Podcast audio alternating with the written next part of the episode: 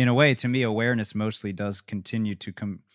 If I've gained any singular, if I want to highlight anything for myself in terms of my own awareness through movement practice and general relationship with somatics, it's the ability to recognize that context makes the difference for everything.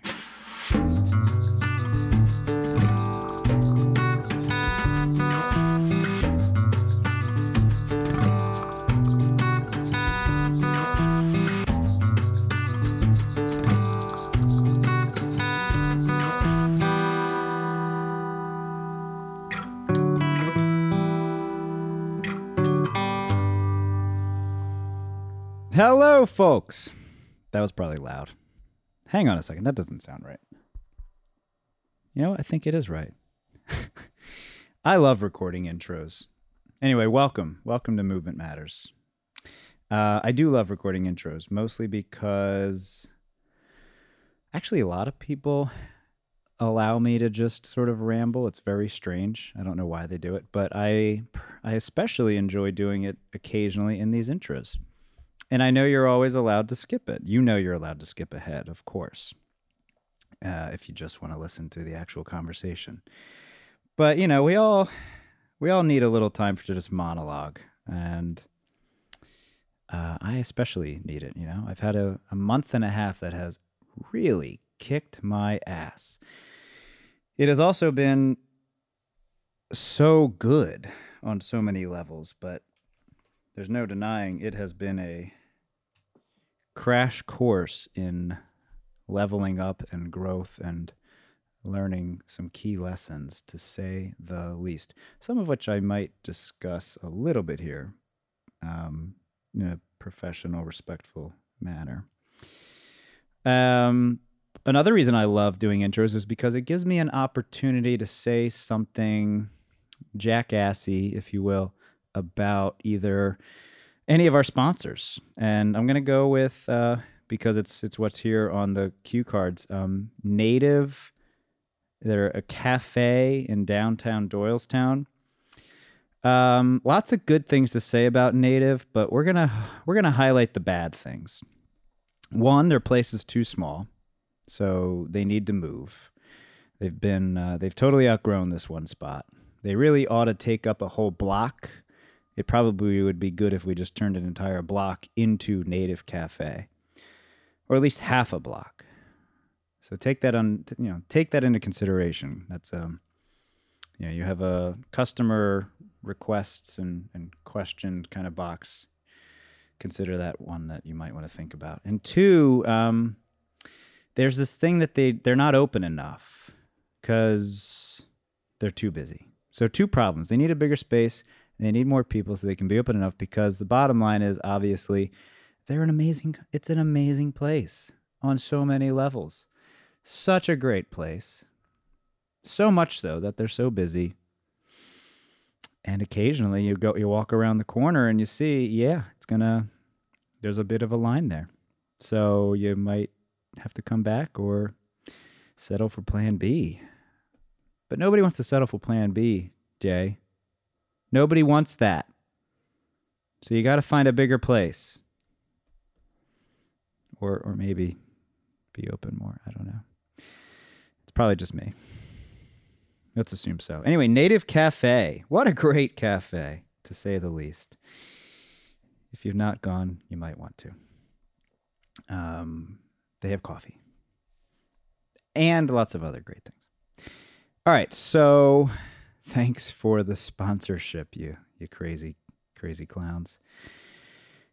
Valentine Liashenko. That's how you say his name, by the way, Liashenko. I don't know if I've ever actually said his name to him or around him. It's always just Valentine because that's enough. You don't meet many Valentines, and it's enough to just say Valentine. You don't need to say a Valentine's second name or surname. It's just there's one Valentine most of the year. So I know Valentine because we both started the Feldenkrais professional training program together, and he graduated almost two years ago uh, in July of 2019. And it's a four year program. I have not finished it. He has. Needless to say, he is a uh, wise somatic educator, to say the least. And we'll get into some of the specifics of his background in a moment, but we'll go we'll get more into that in a roundabout way. I was listening to a contemporary of mine, if you will, who I very much respect. It's hard not to respect him because he's so damn passionate and committed and clearly intelligent and thoughtful and and uh, engaging with people in a in a way that I think you can only be inspired by, even if you don't like some ways, some things he says or him, so to speak. Uh, you can't help but respect the approach. I can't, at least.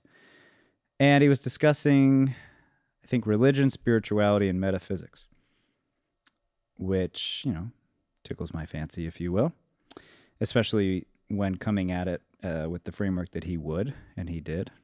And it reminded me of why I love that quote from Fight Club, which uh, I seem to say a lot. and it does have to do with my last month and a half, to say the least. Um, and that is that sticking feathers up your butt does not make you a chicken. Like I said, the intros are for me to just ramble. So I say this quote a lot, for better or worse, because I think it is true. Again, not necessarily on purpose, but still somewhat frighteningly so that he that there is a an easy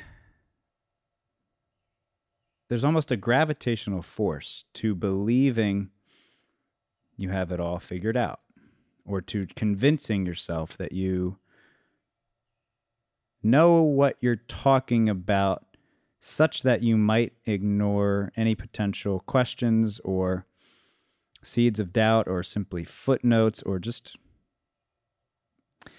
indications that there's uh, that there that it's not a, that you don't have a finished puzzle, so to speak, that there are other pieces. And I don't know of anybody who does have a finished puzzle. I don't think it's possible. So if you fundamentally think you do or even can, first off, I think that's worth reconsidering. And second, if you're operating that way, the point is that's like sticking feathers up your butt and pretending you're a chicken. You're not a chicken, of course. You can't be a chicken. That's just crazy. Um, it's a very, you know, a grotesque and somewhat offensive quote, but I think it's it hits the point pretty well. So the issue here is that if you don't know that you're doing that, and it's very easy to do, you might you're probably having an effect that you don't intend on the people around you um, in whatever context, whether they're family, uh, clients, children, and most importantly, yourself.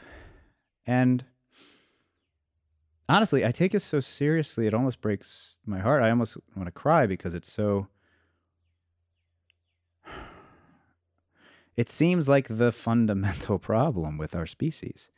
And it, it's a big part of why I am so careful with what I say. I am so careful and deliberate with how I present myself. Uh, obviously, somewhat to a fault. I'm not ignorant to that. Um, and I do know how to just let loose. Don't worry about that. But I, I care so much about not perpetuating falsities or uh, inaccuracies or constructs or abstractions because I really, really believe, and that was the essence of what this person that I'm uh, that I was listening to was kind of saying that it's only dangerous, especially at this point in the history, so to speak, the the context of our society and civilization. It's very dangerous. Which, by the way, is why I wrote a book. which um, I'll plug. I'll be plugging more. I'll come back to that too.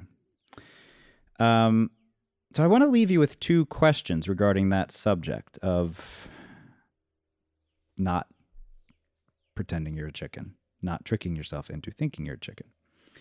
And one is about mystery. Um, I'll read them as I wrote them.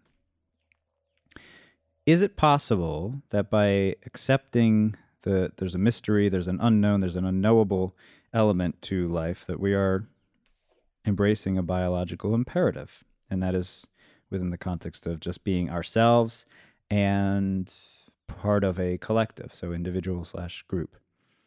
Um, in other words, can, do we need to really get to a point where we're willing to say we're never going to know everything, and that's just what we're going to have to live with?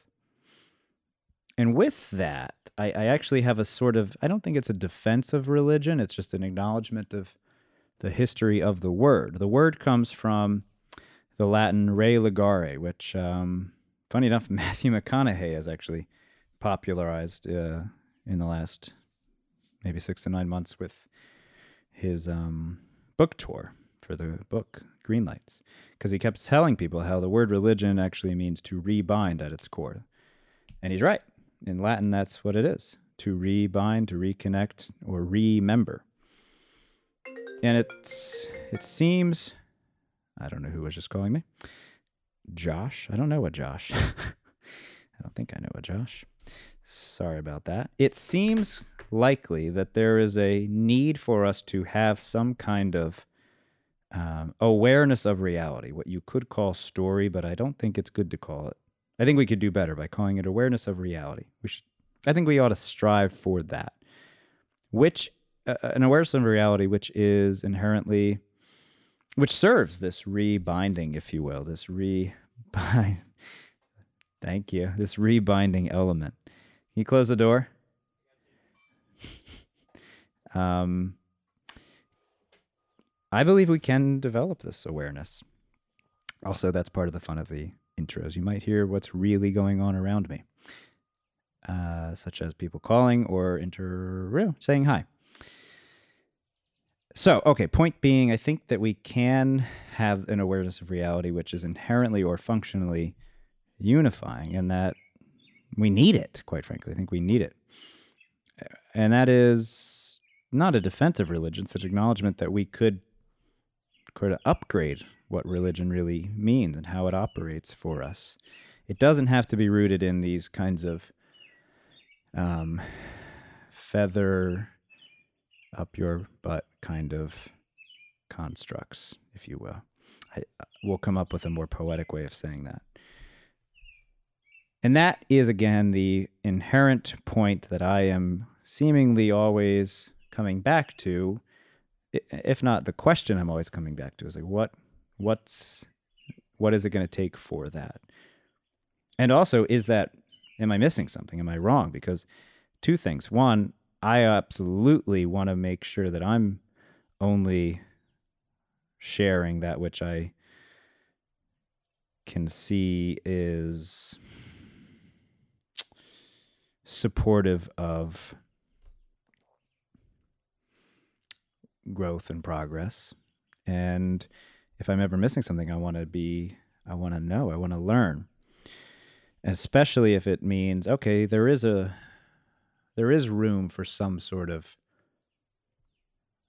other uh, ingredient to our our shared understanding meaning it doesn't all have to come back to that which is consistently observable or um,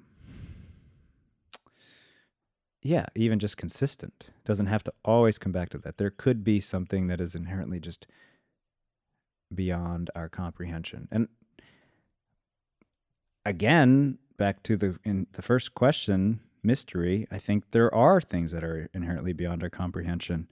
It's just do we need to leap to that as a primary aspect of how we live as animals on this planet? Thus far, I believe the answer is no and it is to our detriment to do so. So,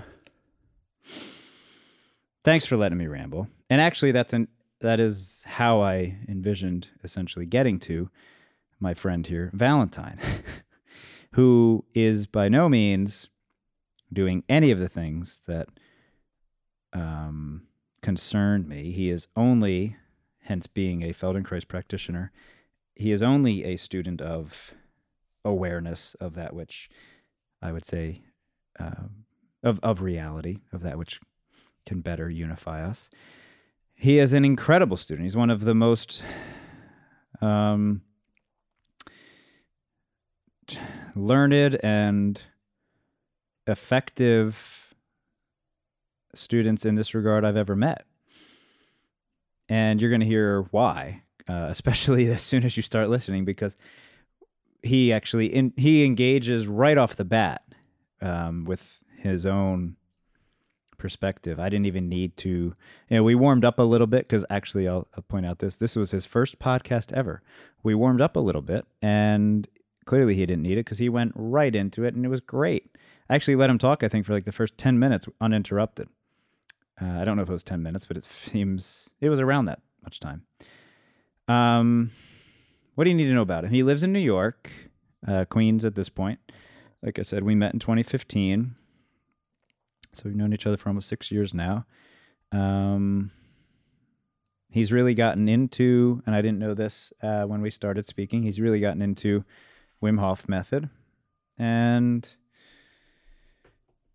he's just an all around really beautiful guy, really beautiful man.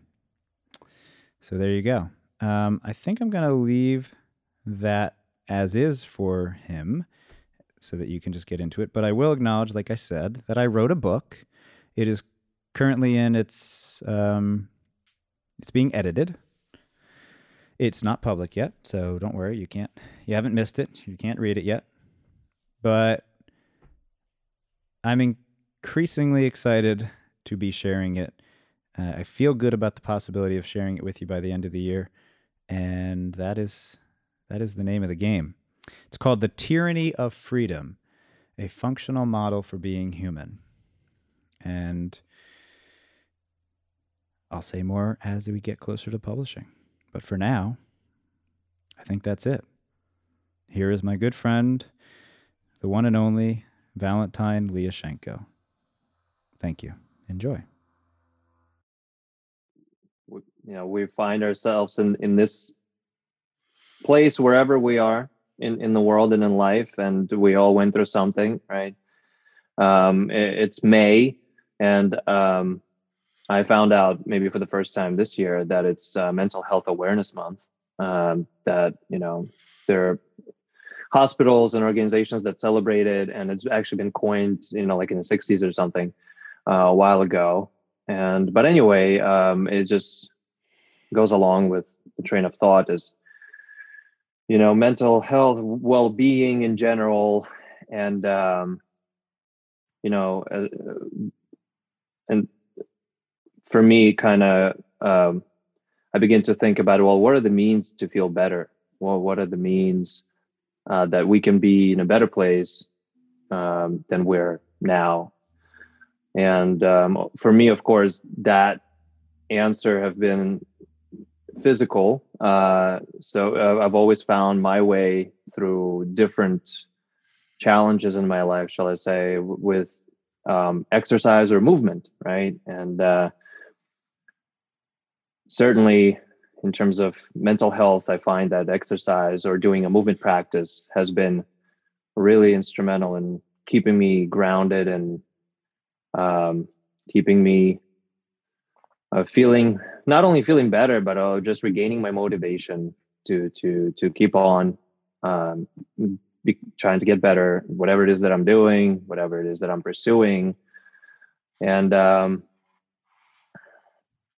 this has sort of been something I've been thinking a lot about recently, and um, and reading about a, a lot recently is how how you know there are different ways to navigate exer- exercise and you know you you say that word and people have different feelings and, and emotions about it and um, i've been sort of working this up in, in, in my brain as a as a as a term that could mean so many different things, right? And there's so many things to to move and um, participate in an activity, and and that that could be uh, geared towards feeling better in whatever it is, in whatever way it is for you um, personally. And it's I, I'm I consider myself very fortunate that I, I've over time have come across different uh, resources that have allowed me to experience movement and shall we say exercise in different ways right? I look at it now as like a word that has different layers or different lenses that we can use to to to think about it. Um, of course you know there's an aerobic way of exercising strength way of exercising. Then of course there's a lighter way such as doing something like an awareness uh, practice that is slower in uh, in in pace, slower in in um, in in in its continuity, but also um, has an element of of uh, not only physical slowness, but like that mental slowness where you kind of consciously, deliberately bring yourself down from whatever speed, from wherever you were. You really take the the time to agree with yourself almost uh, and say okay well right now i'm going to do something different from the moment before and that will immediately put you in a different place.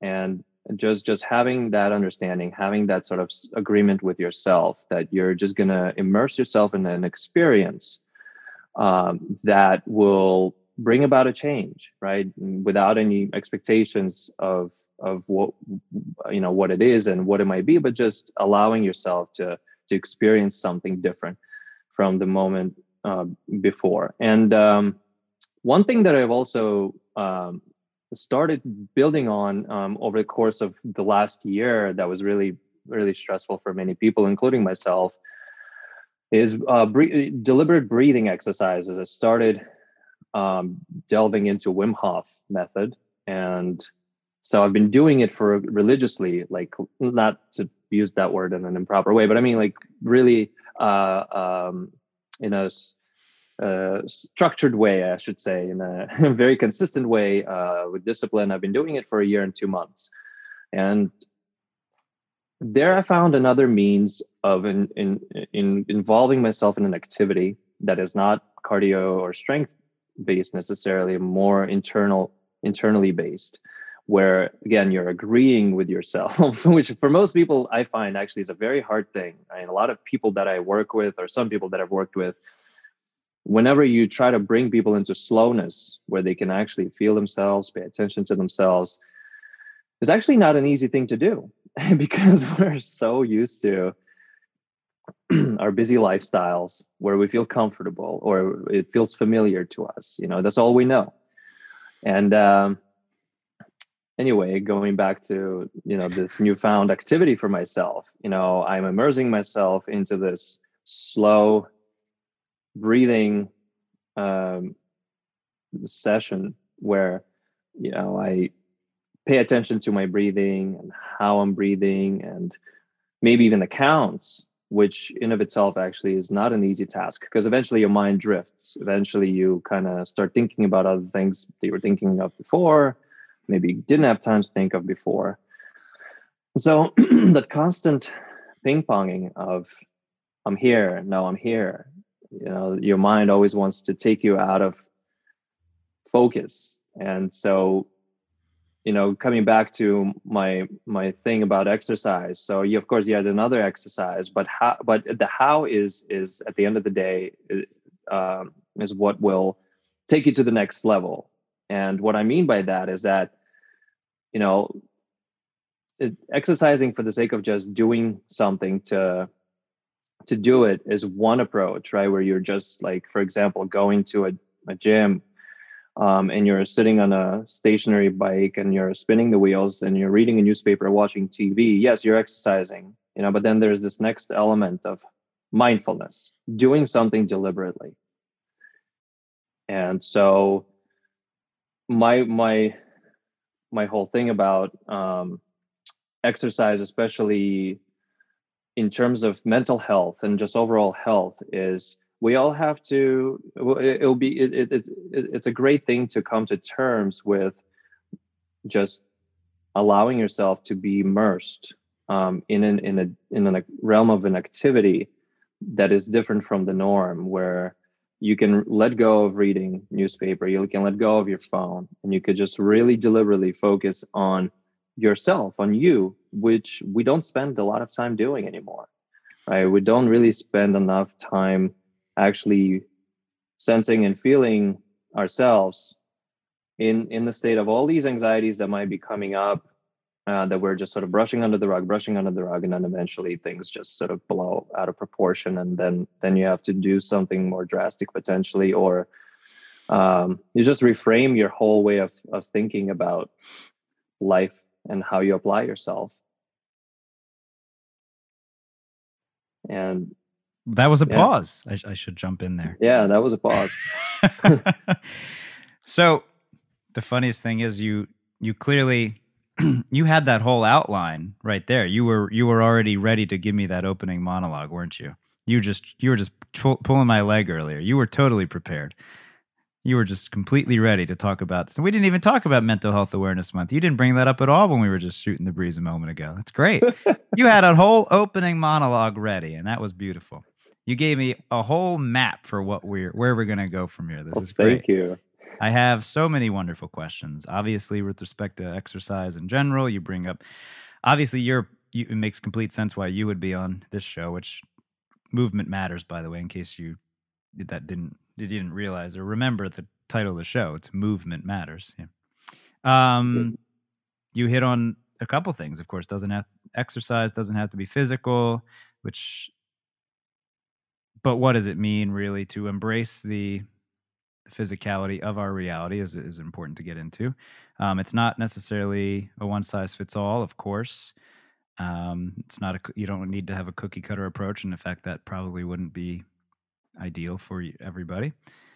Um, nevertheless, there probably are, of course, consistent building blocks or foundations that we all it would behoove us all to respect, and and that's probably actually for me the part that I'm most excited about um, of course, breathing is one of those foundational pieces. So I didn't, I forgot you had gotten into Wim Hof. I knew you had started exploring it, I think, when we were in school together, still in like 2018, maybe, right? Yep.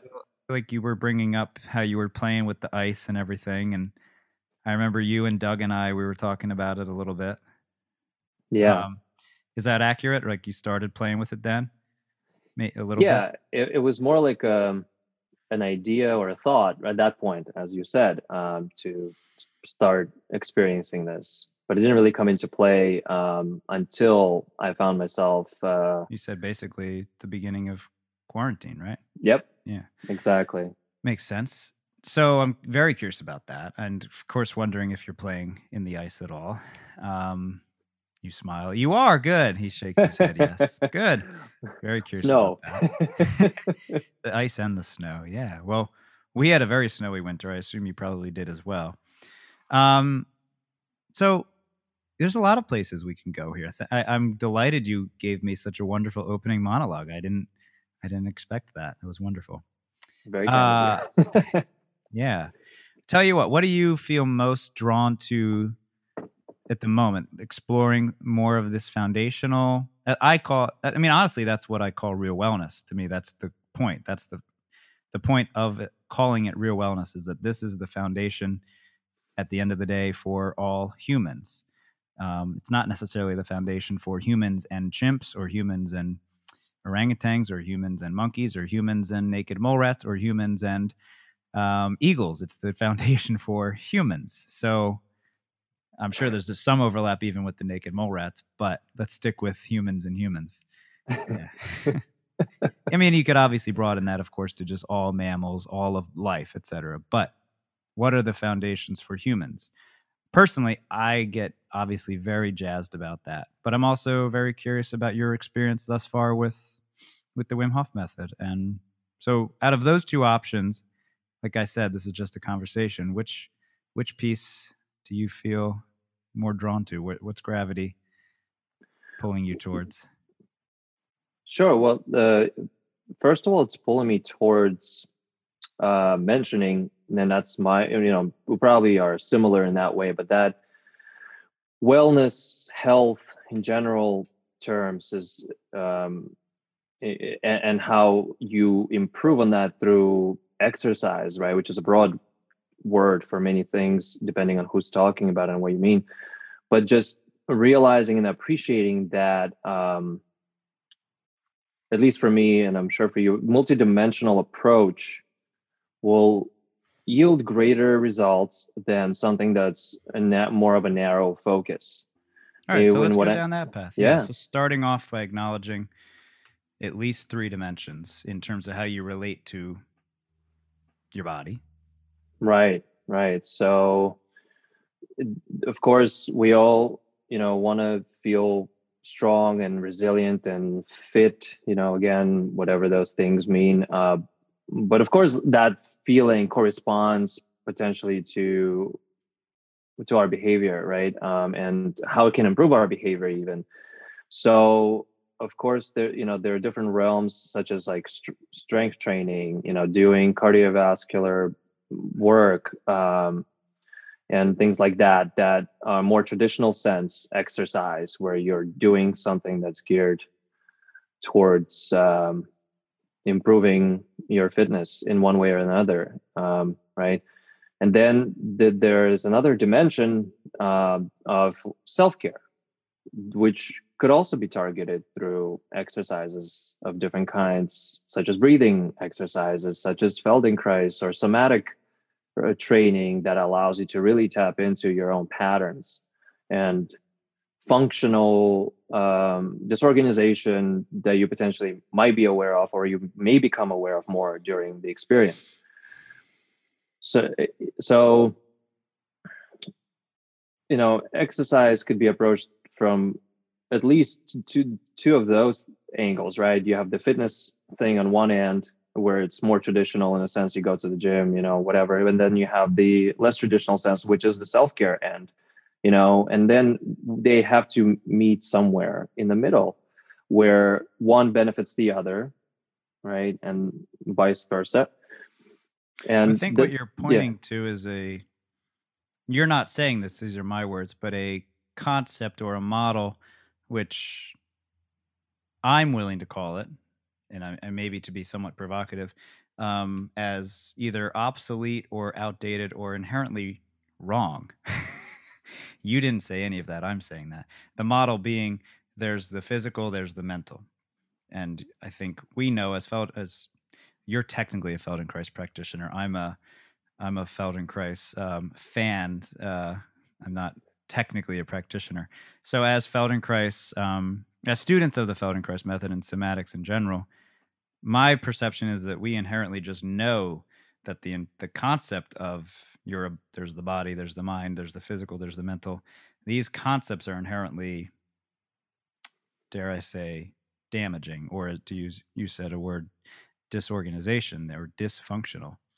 Mhm. You're not say you didn't say that, but I'm curious as I reflect back, is that a way of wording it that you're that fits here or not?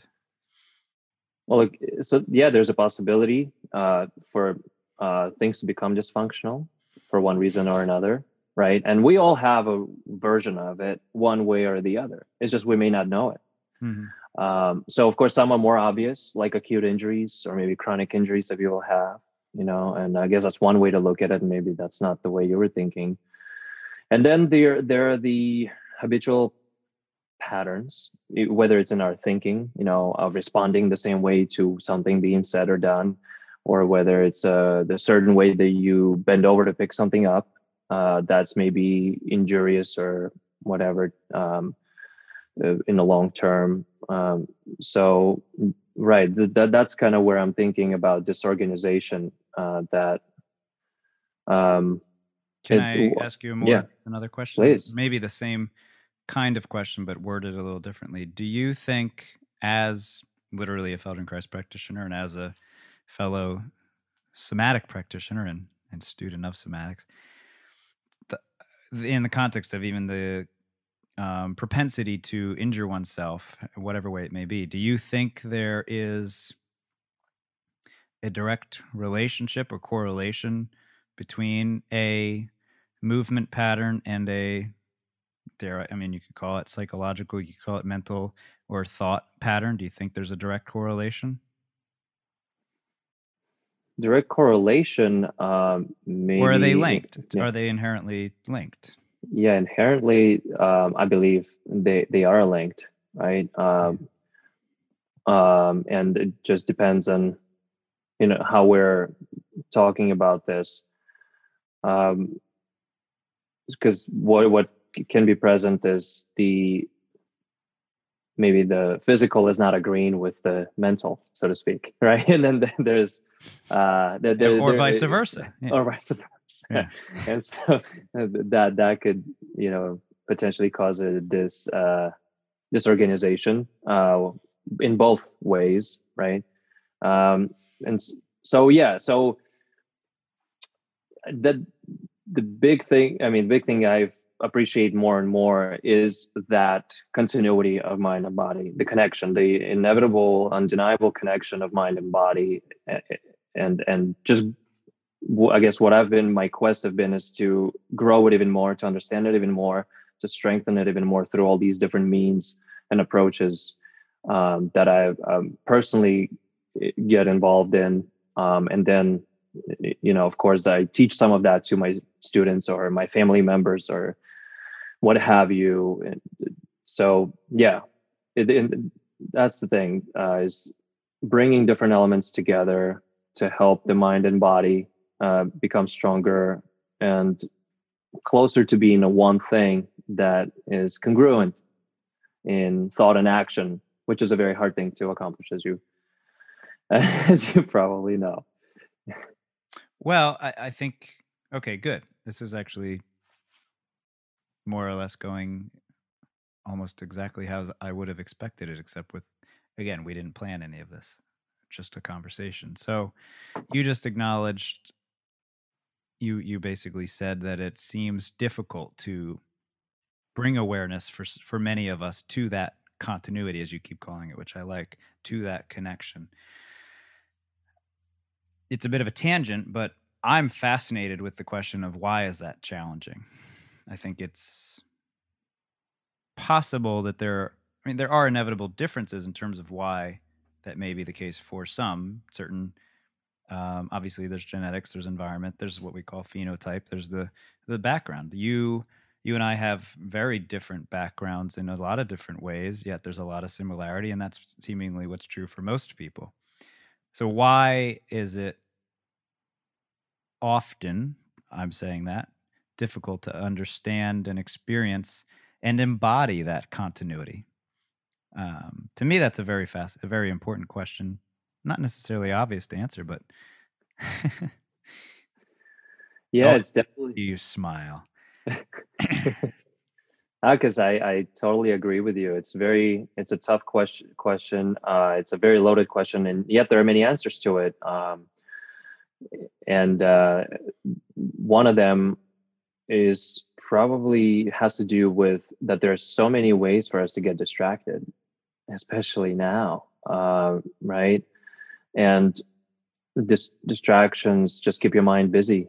So you're sort of in a dimension of thinking and you can go you, you can get comfortable you get you know it becomes a sort of a habitual place where you feel comfortable.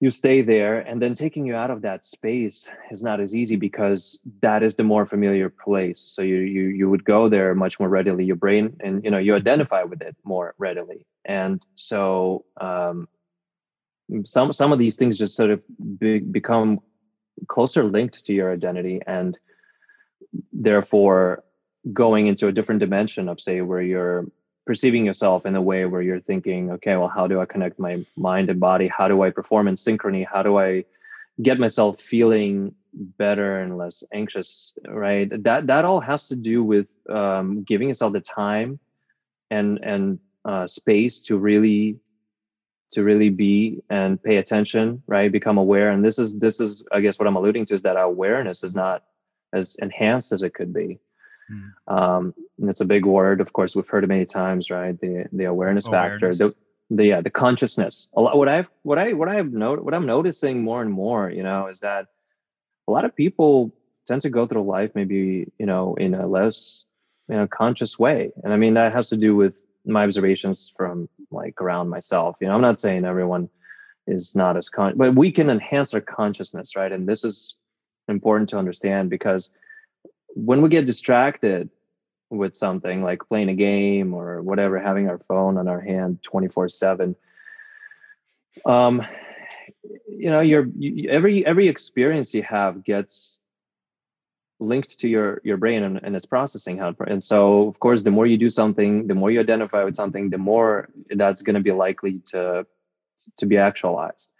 And so in in order for us to arrive at that sense of continuity with mind and body you have to actually do the work and really tune in to things that you've not tuned in before like your feelings you, you know your sensations. So that so it's a it's an investigative approach right?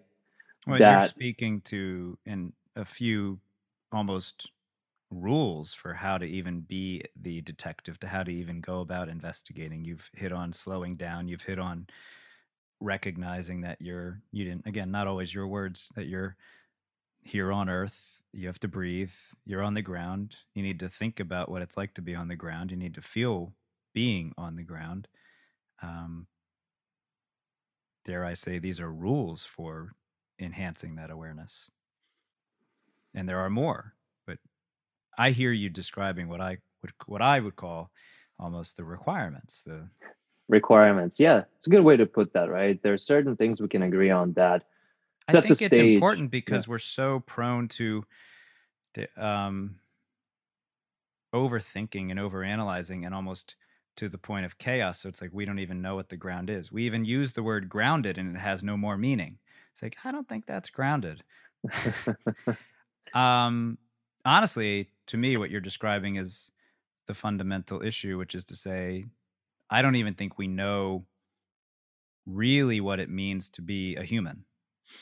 We're almost unintentionally steering ourselves, some of us, and we don't have to, of course. I think that's what we're speaking to is the possibility of of becoming aware of our of this general tendency and and making a choice to perhaps reconnect or remember or reevaluate um, where we're at and where we're going. But the general tendency is almost to be more like a machine or to almost think of yourself more like a machine or a robot. And it's completely wrong. but nevertheless, it's the tendency. I think that's what you're kind of saying. It's a popular tendency. well, again, I am all, I'm very conscious of not wanting to put words in your mouth. I'm just yeah. I'm very enjoy I'm very much enjoying how you're speaking about something that I didn't honestly know we would get into so smoothly, but you're speaking about it of course with, you know, our similar backgrounds it makes sense, but you're speaking about it in a way that is really almost steady and careful and and methodical and then I enjoy jumping in and just saying, you know, this is what I'm hearing, and it's like driving.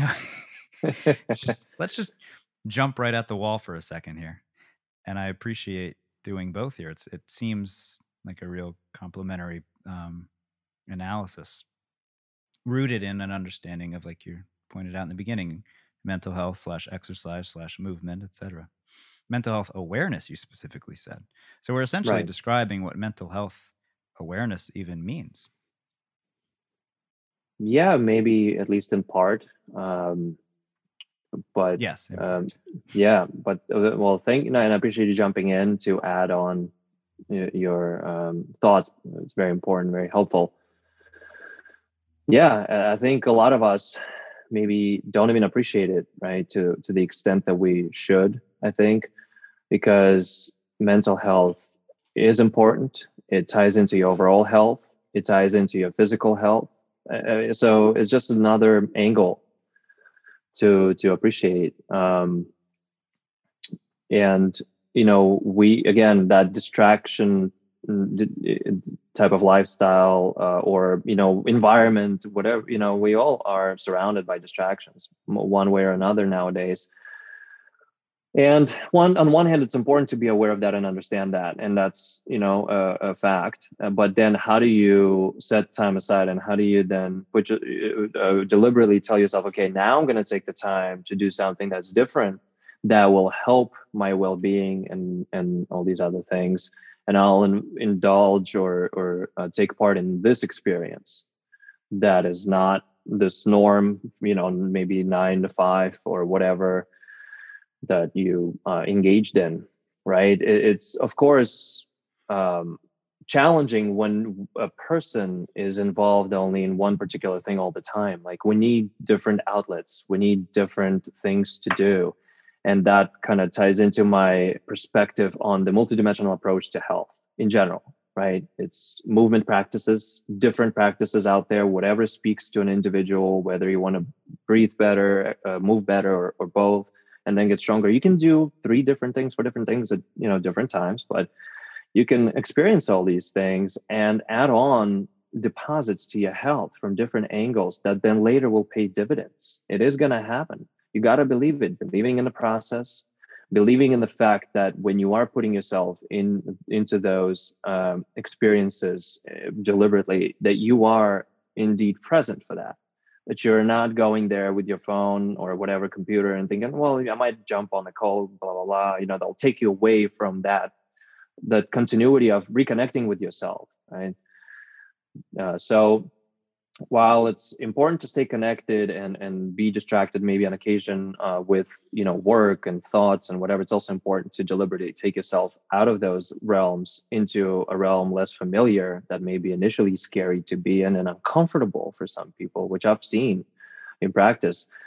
But nonetheless you've seen will, people experience that discomfort yeah, yeah. You know, you tell somebody lie on your back as you're doing a scan in a uh, awareness to movement sort of setting for Feldenkrais um, somatics, and you know, I'm beginning to guide the person's attention and set the stage for observations and um, you know um, having given them an experience to feel their own uh, body touch the floor and, and how it's touching the floor. And I could see the person's getting more tense as they're doing it. then eventually they had to tell me that they just they they they can't slow down, you know, like, and that was like a that was a big uh, sort of eye opener for me, you know, because it happened a while ago. You know, now I'm more in tune with that because of my training maybe because of my own experiences because of these type of experiences i'm mentioning to you about uh, witnessing this. But at that point in time it was a little bit more fresh to me. It was like five years ago maybe four years ago. And i was like wow i mean i have to understand that that that's present for many people especially people who have you know difficult jobs jobs that require a lot of um, responsibility you know high positions in the company or whatever. And so people who are you know involved in those type of intense work environments they will have a hard time letting go because they're not yet familiar with that process because it is a process. It's not something necessarily immediate right? It's something that you train towards. Maybe for us now for you and me it's a little easier to just lie on your back and be like okay i can well, um, in a way i kind of i want to say how that is what if that is true for me. I can Please. see it depends on the context wholeheartedly. Yes. And that could mean time of day. That could mean who am I around? That could mean what is which floor, which room, lighting. It does depend. It's not I again speaking to this we're not machines there is a, re- a real context to respect like take the person who you're saying essentially cannot cr- normally like it's chronic their nervous system is in this go go go go go state. Well most of the time it's probably hard but i would also say for a lot of people generally it depends on the context and that seems very appropriate. You know time of day where when these are important variables I don't think I need to be able to just snap my fingers and turn off like some sort of machine. I I have to respect environment and that includes who's around me, where am I, what have I been doing? And in a way, to me, awareness mostly does continue to come. If I've gained any singular, if I want to highlight anything for myself in terms of my own awareness through movement practice and general relationship with somatics, it's the ability to recognize that context makes the difference for everything. Absolutely. yeah, you're 100% on the money there. And um, I couldn't agree with you more. Context is very important. Things can vary and change moment to moment, day to day. And that's why every time I work with a person, I'm always asking them, How are you today? Because yeah. how you were yesterday may probably will be different.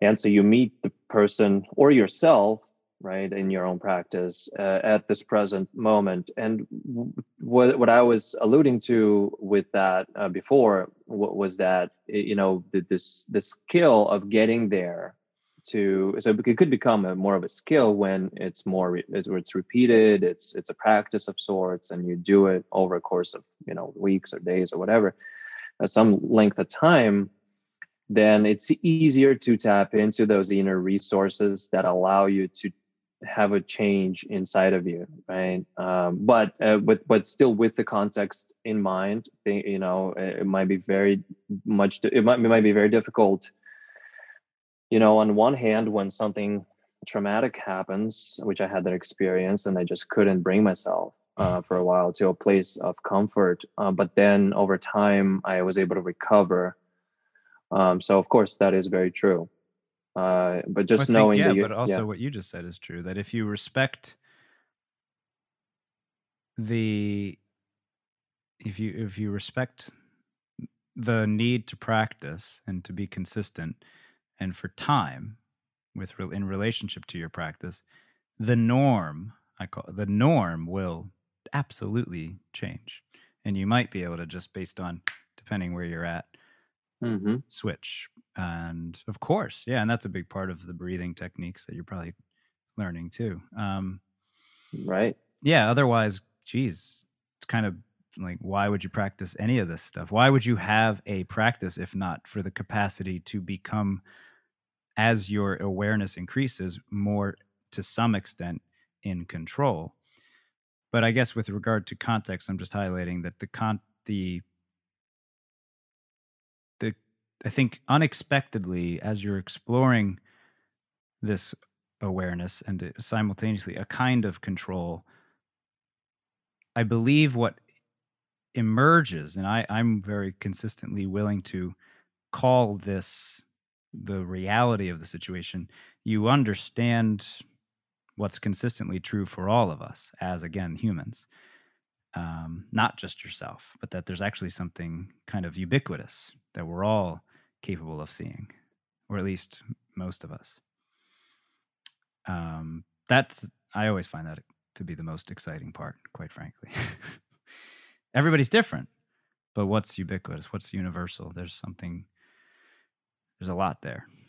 It's really juicy. Absolutely, absolutely. And the one thing that I keep coming back to that's true for all of us, one way or another, is we can all improve mm. uh, through our practice. Yeah. Right.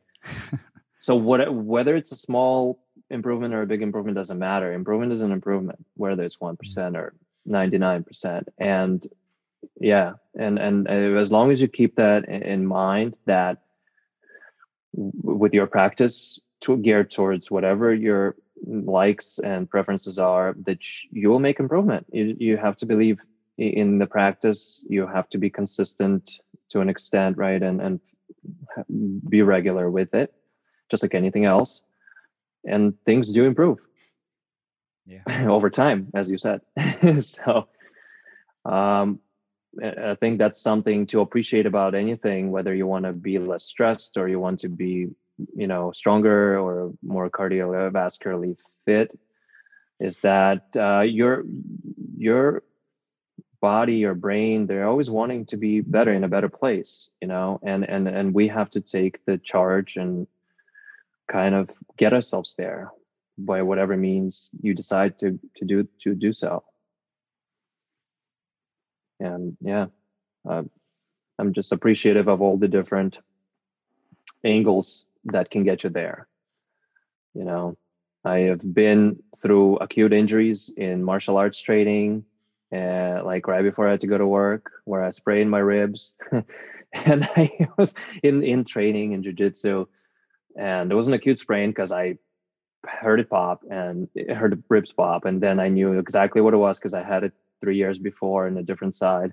how'd that this happen? Is... what, what was going on there?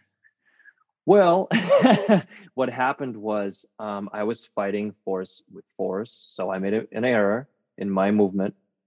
You know, uh, you mean you where forced your right? So I was too being, hard against something.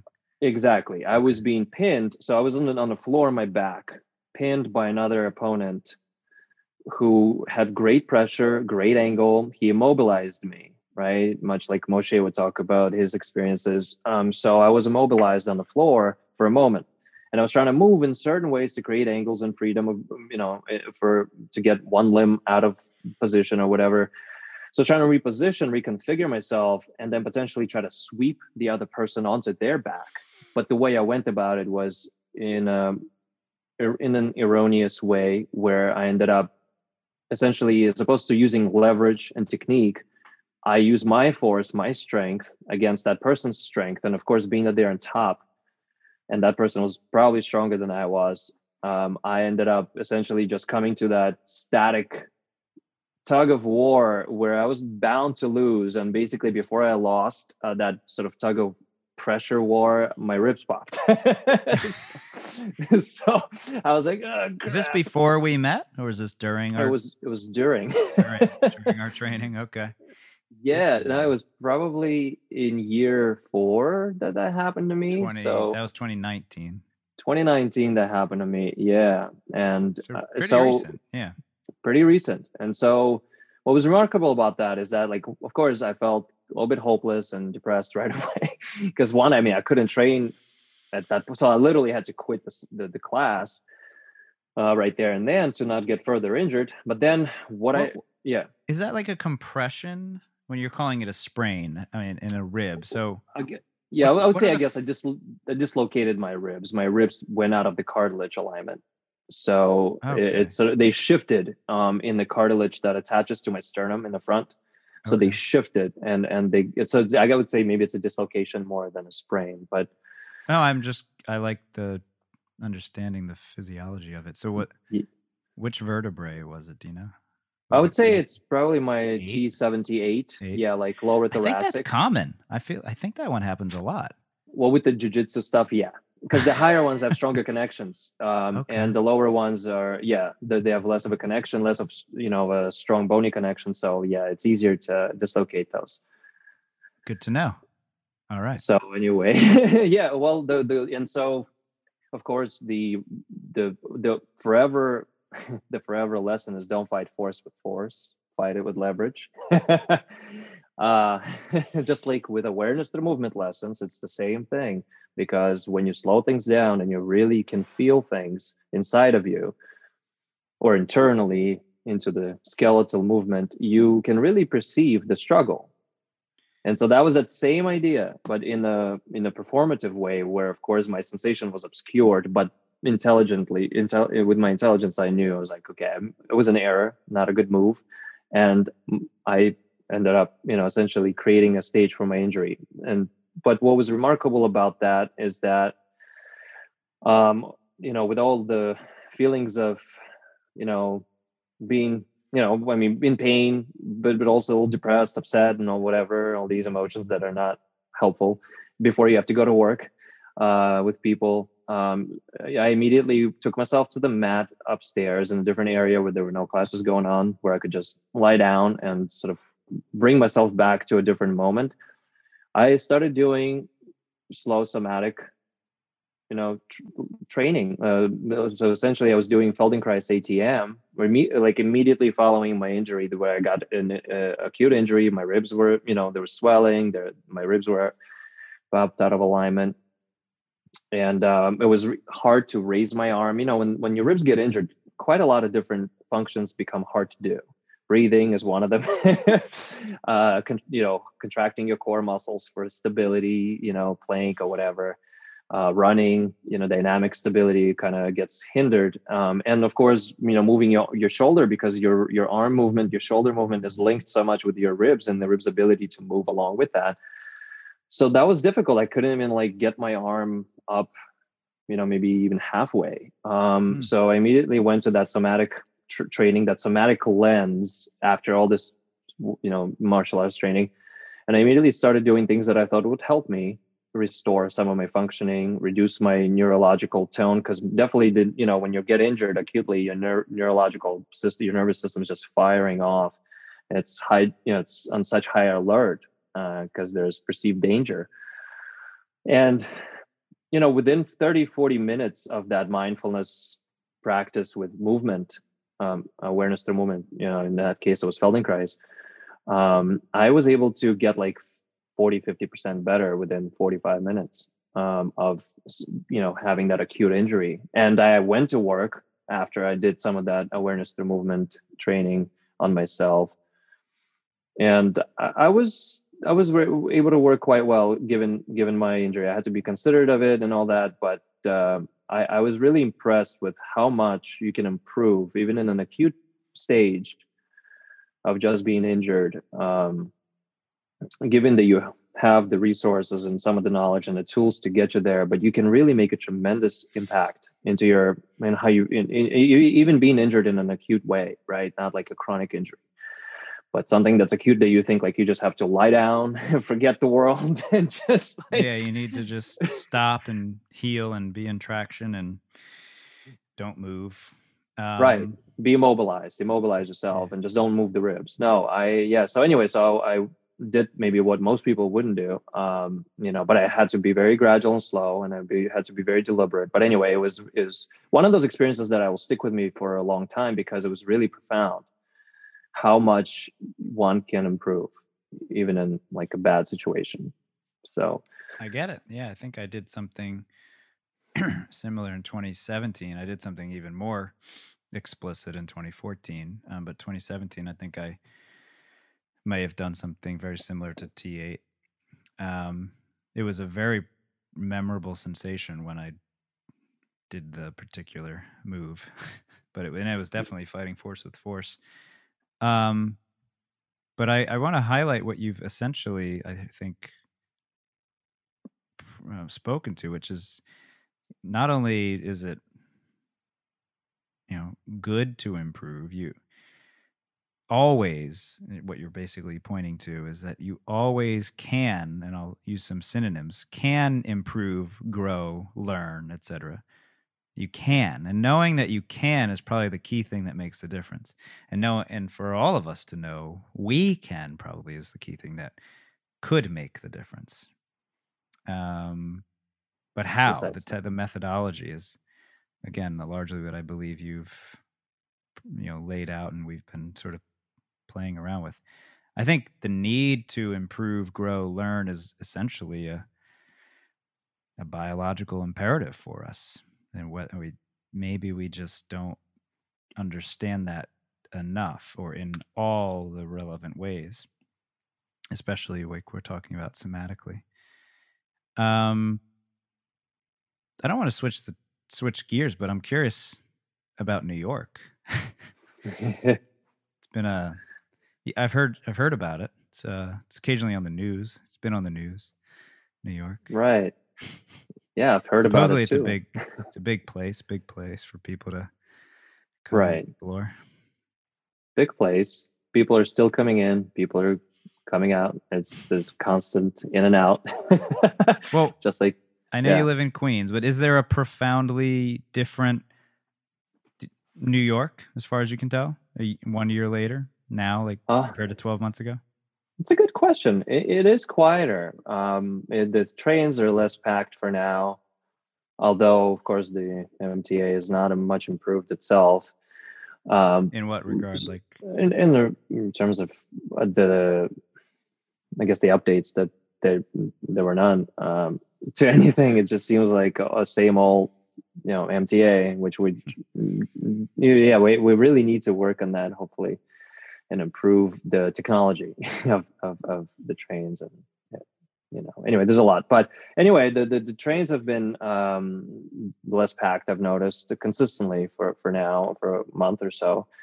Um, the but the, the city itself is still pretty lively right? There are certain businesses that probably went out of business or moved or different things happened with that. But i mean for the most part it it is not mu- that much different really I would say, um, from my perspective, uh, it's still hustle and bustle. People are either dining out or drinking or going to work. So, hmm. or exploring.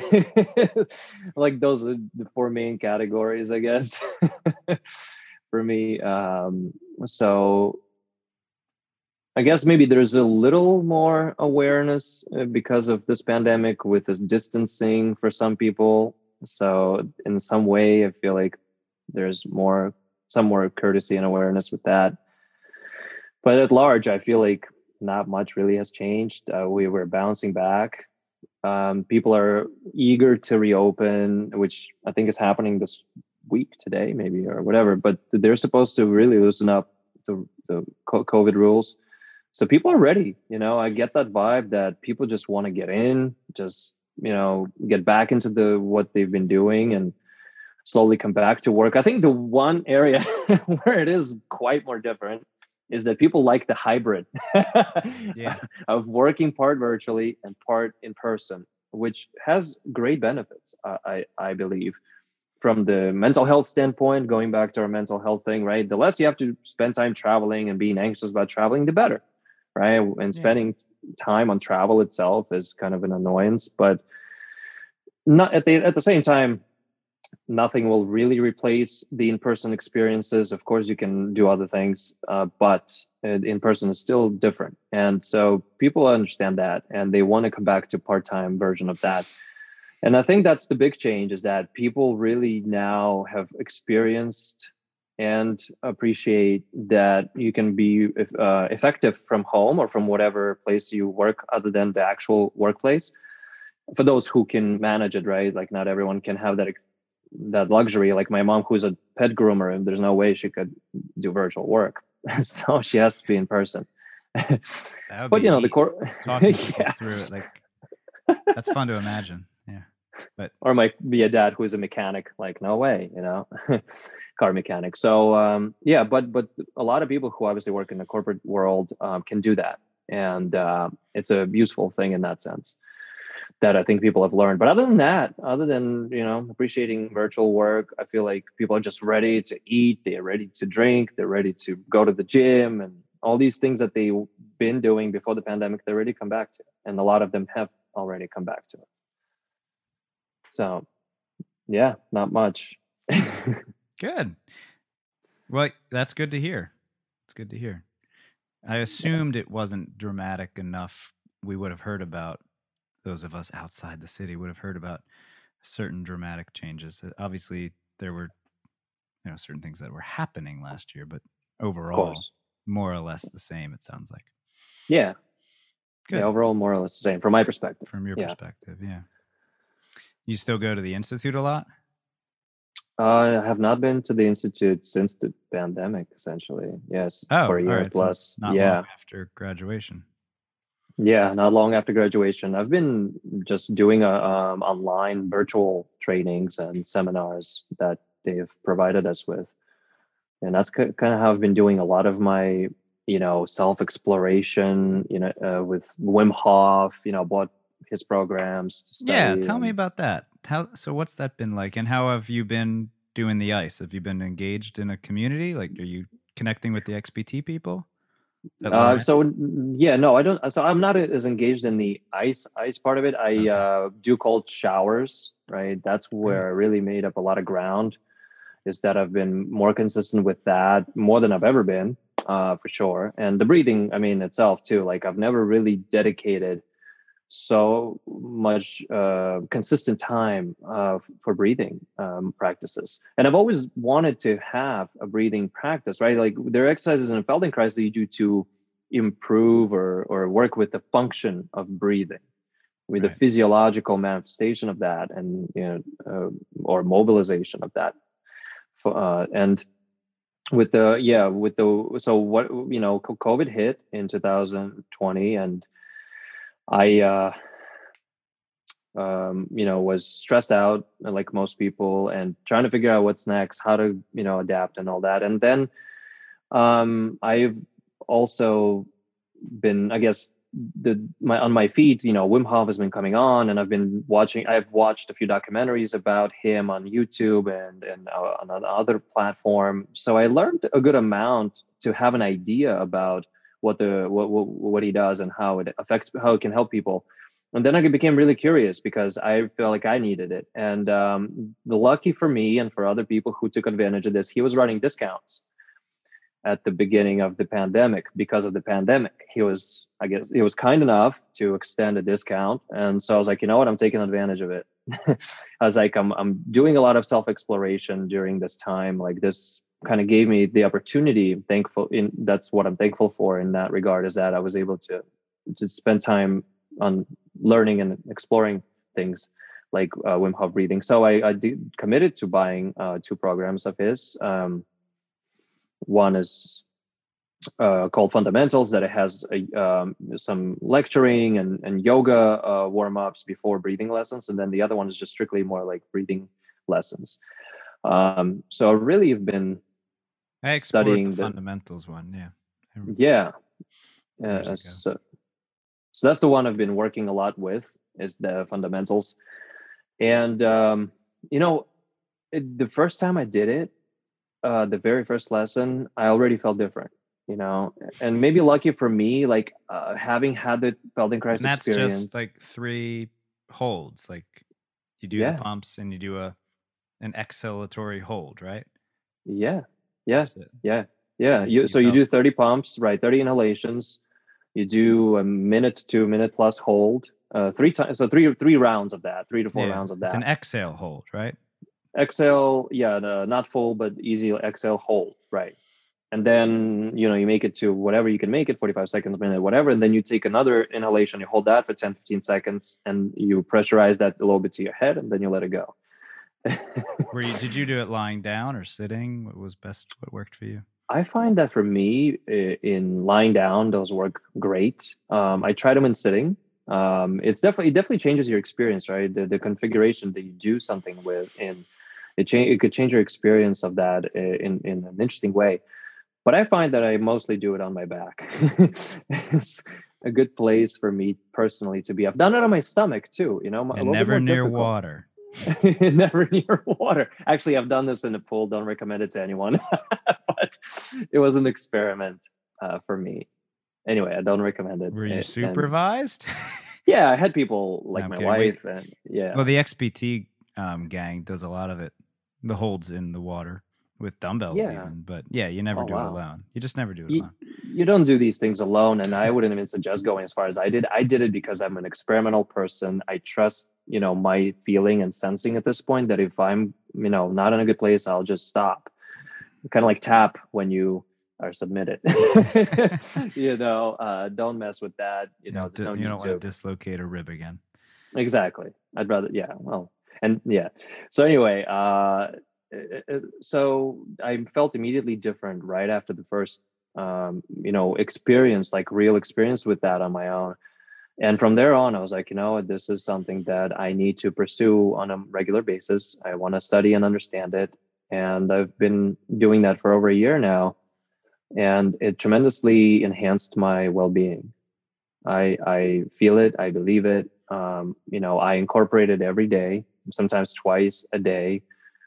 Um, there was a point in my life um, half a year ago where i was grieving and going through a loss. And um, it, it really helped me to have that um, strategy to to to get back on my feet Should And, uh, what you're talking about? uh, no i don't think um, i told you but i lost a family member Hmm. um, due to um, uh, health and um, and and anyway, so that really like that that had a tremendous effect on me. And yeah, I was just I'm just fortunate that I was able to have the tools and the resources to overcome that because really something like this can really uh, throw people out of whack. Something like this can really um, put you in a bad place. And um, if you don't have the resources to help yourself feel better it's just really tough. And of course having people around helps and you know people support from your friends and loved ones helps um, and, and, also it's what can you do for yourself uh, as well that responsibility of of knowing how to take care of yourself. And um, i'm really fortunate that i discovered wim hof at that time. It helped me on many levels and um, exposed me to cold showers. I have not done the ice but what i what i've gotten to doing though in this winter which i've never done in my life before is i when it snowed out it was like zero degrees or whatever negative 10 i went out there i snow bathed the hell out of myself. I did a headstand, kind of like Wim. Hof. I saw you. I saw, I saw those videos. I thought that was really cool. Yeah, I didn't know. Honestly, yeah.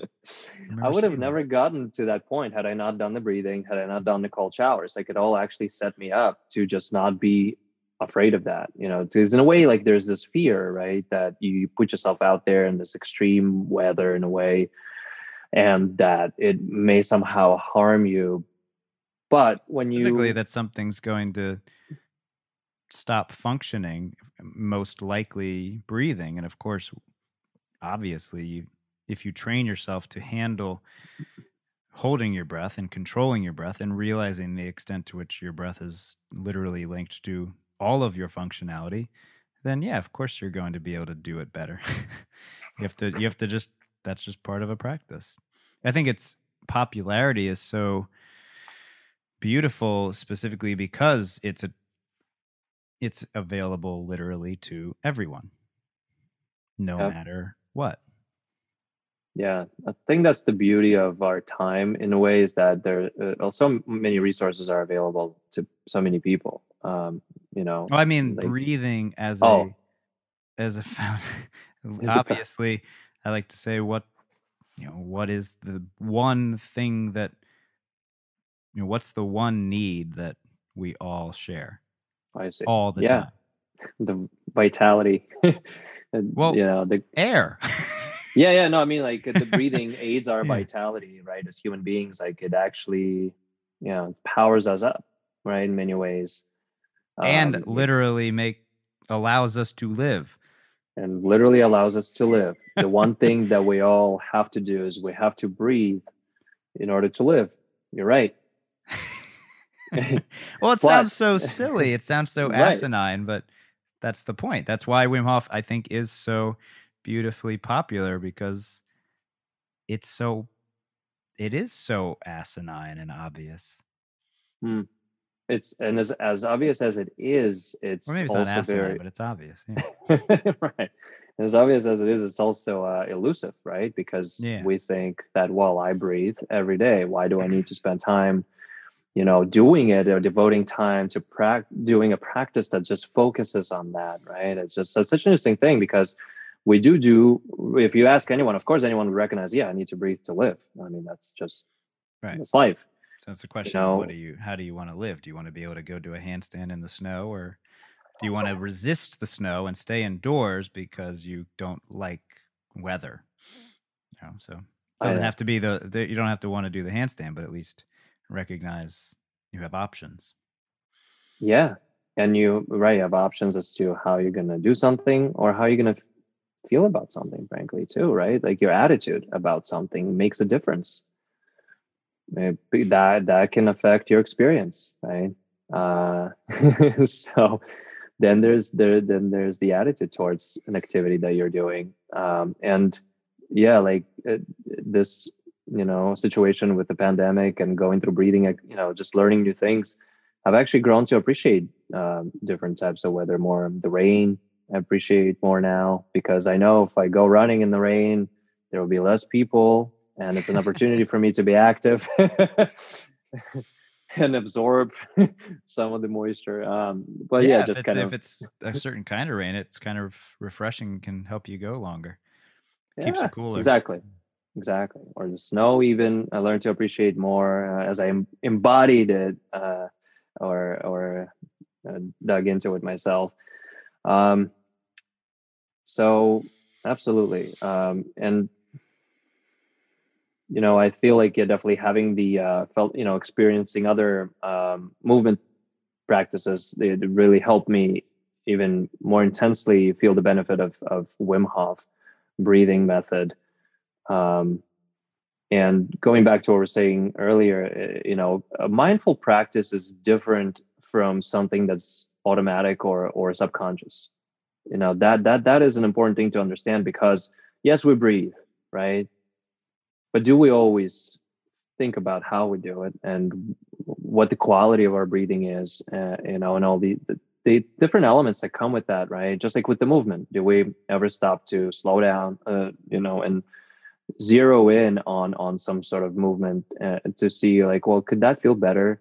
So it's the same thing, you know. It's another angle of wellness that we can dismiss easily because we do it all the time. We move all the time. We we breathe all the time. Why spend time perfecting those things or or or improving those functions? um, of our existence, right? And yet, when you do, you will you will see why. Amen. Amen to that. Do you have companionship in this journey? Is is your wife joining you in this exploration, or is this a solo for the moment? She has joined me a couple of times, um, and she's appreciated it, but she's not regular like I am. I think my cat appreciates it too. because on, yeah, they are impressive time. movers. yeah, I just I noticed this pattern that when I open out the mat or when I lie down, you know, on the mat, she immediately comes over to see what I'm doing, and then when I start to settle down and breathe and relax, she also gets the vibe and she starts to settle down you know whether next to me or or with the head on my shoulder or something.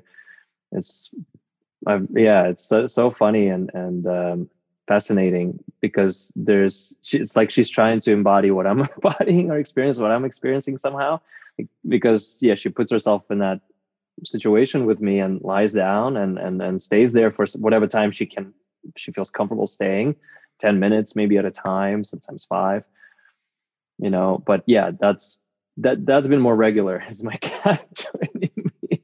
And on occasion my wife I, I introduced my mom to that and my mom likes it you know um, so i've slowly introduced this to a few family members um, and they my friend also who has chronic pain has come to appreciate it very much as well. Yeah I think especially people with chronic pain, um, I found that they find value in this uh, because it can help reduce pain. Um, right, like with different uh, experiences like this, with different modalities like this, you evoke a sp- certain chemical reaction in your brain that can help can, can help you feel better.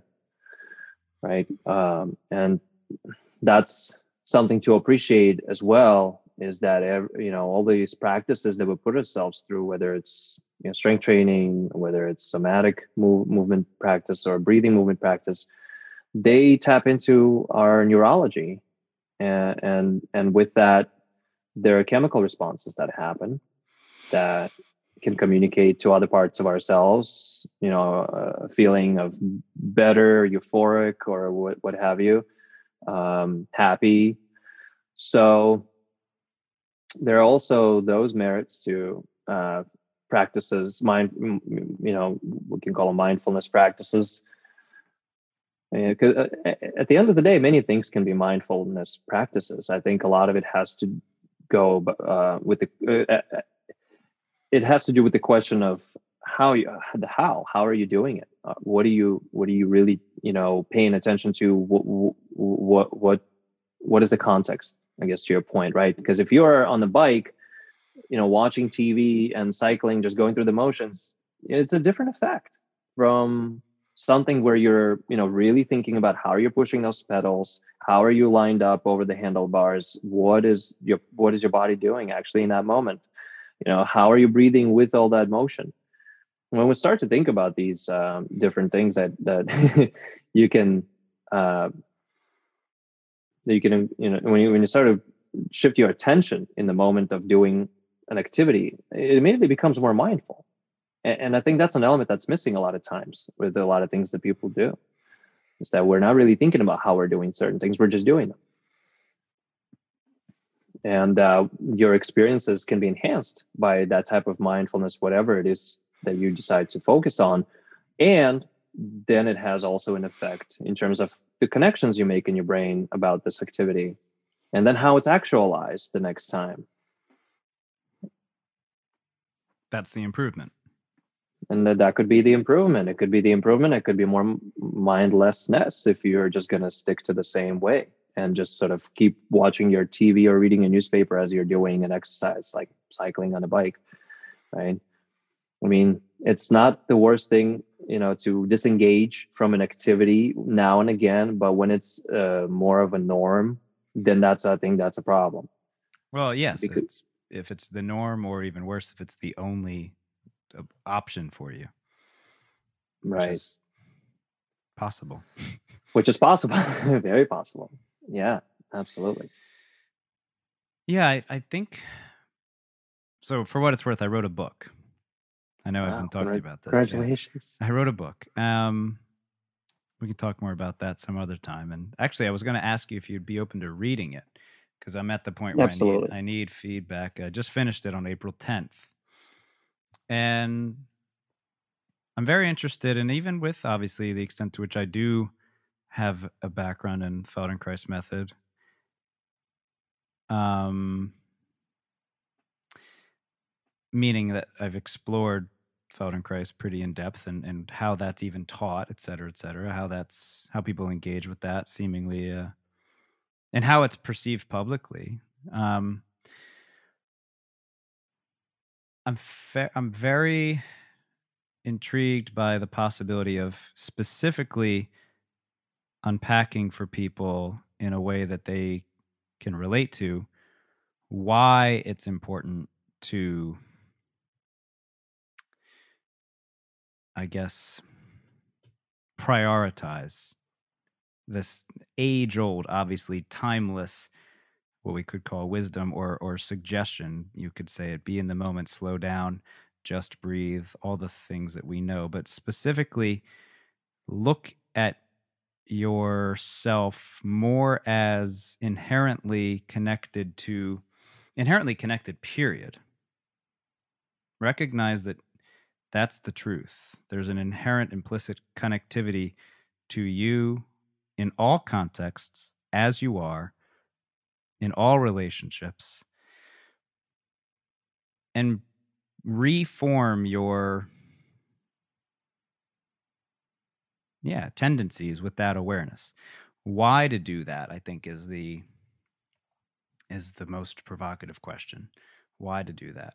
How is easy i think but why is trickier. And I think the why matters, at least as a to me it seems important.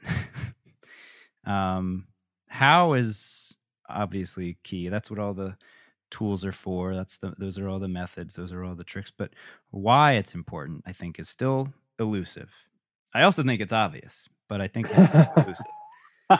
coin Feldenkrais's point. And I, I guess I am curious if there's a because we uh, we've been I've sort of posed that question already. Not that we have to have the answer, but I believe it's possible for us to explore it more directly well. But I am curious if you have a, any instinct as to the why it's important beyond individual health, if you will, which is crit, which is obviously great, obviously necessary. It's imperative. But is there a is there more to the why? The the why need to um, sub, take the specific time to devote to yeah, to have what you're basically calling an exercise practice, but understanding that exercise means a lot of different things. right. Just mean fitness. It certainly doesn't just mean Um, cardiovascular health certainly doesn't just mean watching your calories, certainly doesn't just mean burning Mm-hmm. calories, certainly doesn't just mean um, getting your steps in. It certainly doesn't just mean being flexible. It certainly doesn't just mean being strong. Hence the word movement, which is inherently an integration of ar- arguably all of this and more. Um, yeah, why?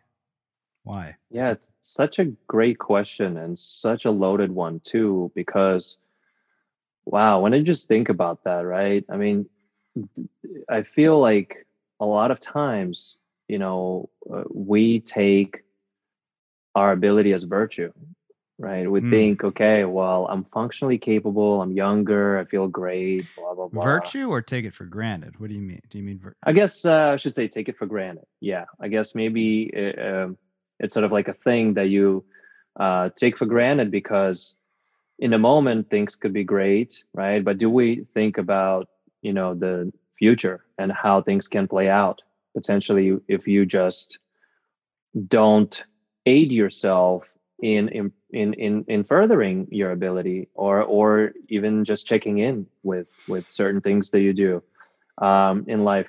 I mean, so what I'm going to now is, you know, the fact that um, exercise practice will help our further growth in our life, right? Um, there are many ways to look at that too, right? You could, for example, think, um, okay, well, I'm gonna get stronger with the squat or deadlift or whatever to help myself be stronger when I pick something up or improve my function of lifting objects from the floor right?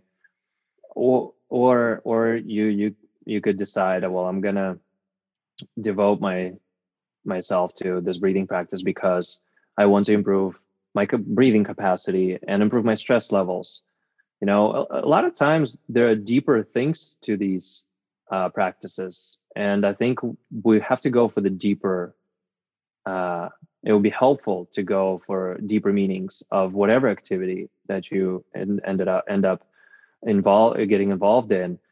Um, and, and i think that's the beauty too is that you can select right? Based on your experience you can experience one thing or the other and you can select what works for you or what you think works for you right?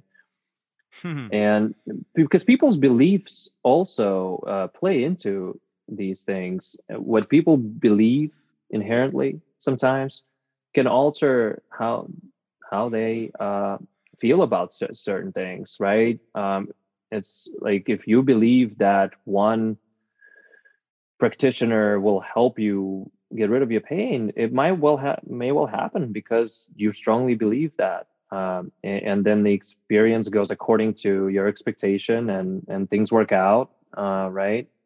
Um, and then sometimes it doesn't work out that way. And um, just realizing that when you put yourself in a position of involve, getting involved in, in a regular practice that you're using that time and space to improve yourself one way or another you know the, the, you could relate that to something and i think when you do relate it maybe uh, in some way to to something important in your life it becomes a little bit less of a challenge to commit to but i think the commitment itself is very hard to come by Well, that's the key. That's the reason I'm asking, I think, because I believe there's something even more elusive. I think Feldenkrais was extremely like on the right track. I think he was really on to something. And I think unfortunately it's not what we were what we often discussed in in my opinion enough in training. Like kind of the deeper behind the scenes like you're saying beliefs really are so like just take a very basic i think belief that there's something more than life on earth. I believe that's a critical concept the, the possibility that there's more than life on earth. I wholeheartedly suspect makes or breaks the quality of somebody's life, the quality of how they move, the quality of how they engage with themselves and others. you can believe in the possibility. You can obviously stay open to the possibility, but actually believing it and believing that it maybe matters more. I can't think of anything more dangerous, honestly. dangerous in what way? It destructive de- dangerous in that it's detrimental to the ability to stay focused on what we're describing what is what's right in front of you being aware of the context right in front of you and maintaining that context as what's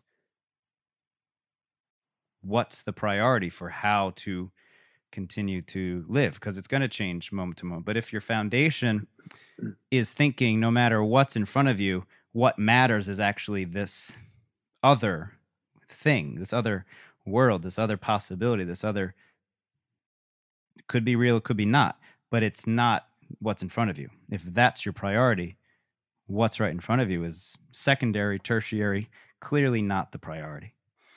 I believe that's, I think we can call that dangerous in a technical sense because you can continue to project something you can continue to ignore something that is going on because it's not as important as what you're projecting as the priority. like you're saying, we take people may take their quote unquote health for granted.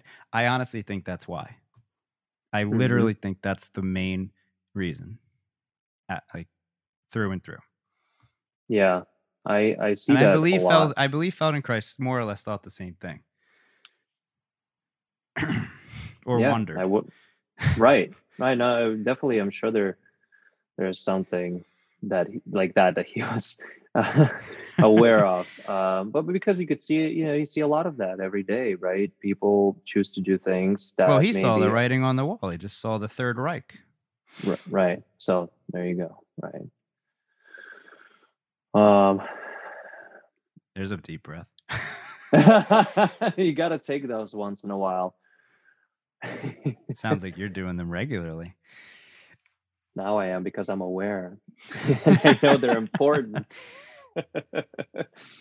they are. Um, yeah. No, I. Uh, they're, they're, you're definitely right. Um, that people, you know, it's easy to dismiss, right? And also, I think um, not having not having had the experience of feeling different or feeling better, not having have arrived at that uh, experience. Because once you experience feeling better, it does change something in you, right? It does give you a perspective, at least, where you can then make a different decision, hopefully, to to do something, to uh, to continue improving, or to to do something else to try to um, help yourself improve in whatever way you're looking to get better.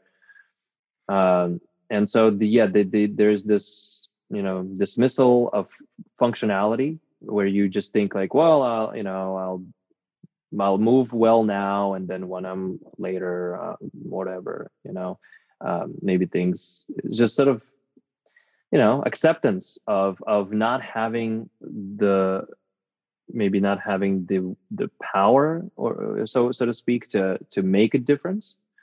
But we all have it right? We all we all have the the power well, to improve the power is a cool word i like that word a lot that's a i wonder power in a sense yeah. access to to our resources like you know i guess maybe i should yeah but pa- power to to know your capacity to know your to know your capacity right to know your capacity like yeah.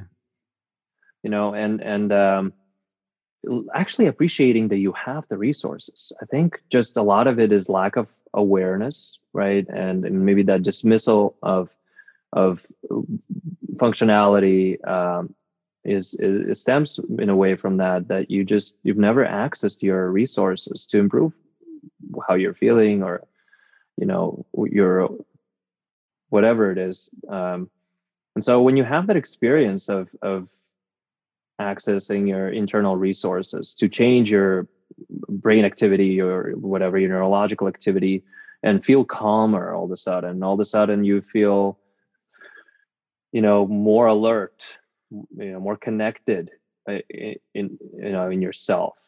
Like Mhm. you're in ground like to your coming back to that first the one first thing we say grounding. Like you feel comfortable in your own skin right? Like you kind of know where you are in space.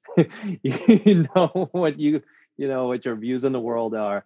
Um but anyway it's like it, it, it- that's an elusive thing is that we have our own natural internal resources and then there are means to access them through different ways of applying yourself physically and, and internally. Um and so i it, it's it's an important thing to play around with different vari- variables to to see what what what helps you right? Because it's an individual path and different people uh, respond different differently to different things. Um but the tools are out there and so we have to discover them uh, somehow and realize that we can actually improve how we age we can improve how we function even if we feel we're functioning well there's still improvement to be had no matter how well you function you think uh, well, yes, the capacity literally cannot end. The capacity And- to grow is, Right. and this speaks as well to the specific kind of, I think, danger is thinking that there's an ending. right right i was Um, just thinking that It's a terrif. It's a really, I think, again, dangerous. I don't mind using those provocative words because of, I think, the extent to which, to to, to you know, with respect to the possible horrors that we are capable of pushing ourselves if we're not careful with based on these beliefs. So, thinking that there's an ending, geez, I mean, we don't have to unpack the horrors, but just understanding that that's not actually even possible, nor would you want it to be. It just Right. like you said, squat, deadlift, whatever the conventional moves are, or even just literally improving your walking. Let's just say that's even more relevant. I, I how many think. people think about that that i Yeah, need to improve and my walking You improve your walking, you're going to be able to improve your running. You're going to be able to improve your jumping. You're going to be able to improve your climbing. You're going to be able to improve your hiking. You're going to be able to improve. Maybe eventually you'll do a backflip. Who the hell knows? Maybe you'll run up that brick wall. Any, absolutely but it has to begin with. It begins with where you're at, like you've said. begins with where you're at you're right but it and doesn't and, stop. and, mhm. it doesn't stop you become yeah becoming aware of where you are um, to begin with so that you have some sense of that. Um, and understanding well that's at least i'm agreeing with you uh, so much. Um, that's like what i was thinking is that no matter how good you know you get at something there's always the next layer above Yeah. that. And it's never going to be perfect and that's okay. You know perfection is sort of an abstract thing but things always have that next layer up that next layer down depending on what continuum you're going um, you know you definitely don't want to trend downwards as much as you can. You want to kind of continue unraveling those uh, upper layers of being better and being even more a little bit more you know a little bit more and a little bit more. And so you just constantly kind of climbing up that continuum you know and, and as long as yeah y- you agree with yourself that there's just not really that point of perfection which is a great thing because you can always make an improvement that way Yeah, it's um actually liberating. yeah I think Very it's much so. true freedom. exactly So you're improving for yourself your capacity to do what a 10 minute breath hold. well the longest i got was like three minutes and 15 or 330 three minutes 30 seconds that was On my an inhale or an exhale? no an exhale That's that's amazing, right? Isn't that amazing? That's so it is impressive. it is amazing and and that's mm-hmm. what's great i had no idea i could even hold it for one but you know within the first lesson i learned that i could hold it for a minute and a half minute maybe close to two minutes That's amazing. um yeah you know um and i just you came with no expectations uh, with an open mind and i think that that's an, an important thing right is, is to keep an open mind um about experiences that we put ourselves through. Um because if we come with to things expecting a lot it you know may change your experience. So i think a clean experience is always a useful one as much as possible um, and um, it opens up uh, a door to possibilities then where you are more curious you're you know you're able to learn. And that, you know as long as we can allow ourselves to be in a curious mindset and we of course you've heard uh, this being talked about a lot. I've heard this being talked about a lot and i practice this you know as a martial artist. You know no matter how high level you are you're always learning. If you're a black belt you know higher belt red belt whatever you know you're never just to our point you're never perfect. You're still learning because there'll still be a student there'll still be a, a, a, teacher who will do something different that you'll be like oh wow never knew that possibility or never thought of that possibility you know? So you know being curious being open-minded with little expectations in terms of um, you know new experiences and just allowing yourself to really immerse um, in the way you're you know feeling things and thinking about things um, which will, will will just change your experience with many of these. Um, and so yeah hopefully one day i will be able to hold my breath for 10 minutes but that's going to take some time. But once you get to 10 you want to go to 10 30 and 11 yeah go 50 right? who knows? Literally who knows? I mean obviously yeah. you can imagine there's a limit but who knows Exactly. Once that once you reach that limit, something else will be intriguing. Precisely. That's life, I would hope, yes. to want to continue to explore. But with I think a lot of what we've been discussing is the or at least I'm always conscious of the need for that ground, that foundation. Yeah. Yeah. Because I believe it's I do believe it's necessary yeah, there are oh, so many metaphors, of course. You got to have the roots, you got to whatever you want to say. We know the we know it. Yeah. Um I just snapped a picture of you. I, I was very drawn to very very relaxed and grateful just then. Um I gave myself until 4 because I know mm-hmm. that's what mm-hmm. I um I know between 4 and my next thing I'm going to need some time. Sure. Do you I'm digging it. Do, do you feel like there's something else you really feel inspired to express or share before we intentionally kind of pause? Yeah, sure, of course. And uh, I guess a good time to maybe, I guess, conclude uh, or summarize you know, some ideas. I just, um, yeah, I, I, if anything, I just want to be encouraging to people. Um, you know, we all go through problems and troubles and and losses and things that are really um, tough and health problems, right?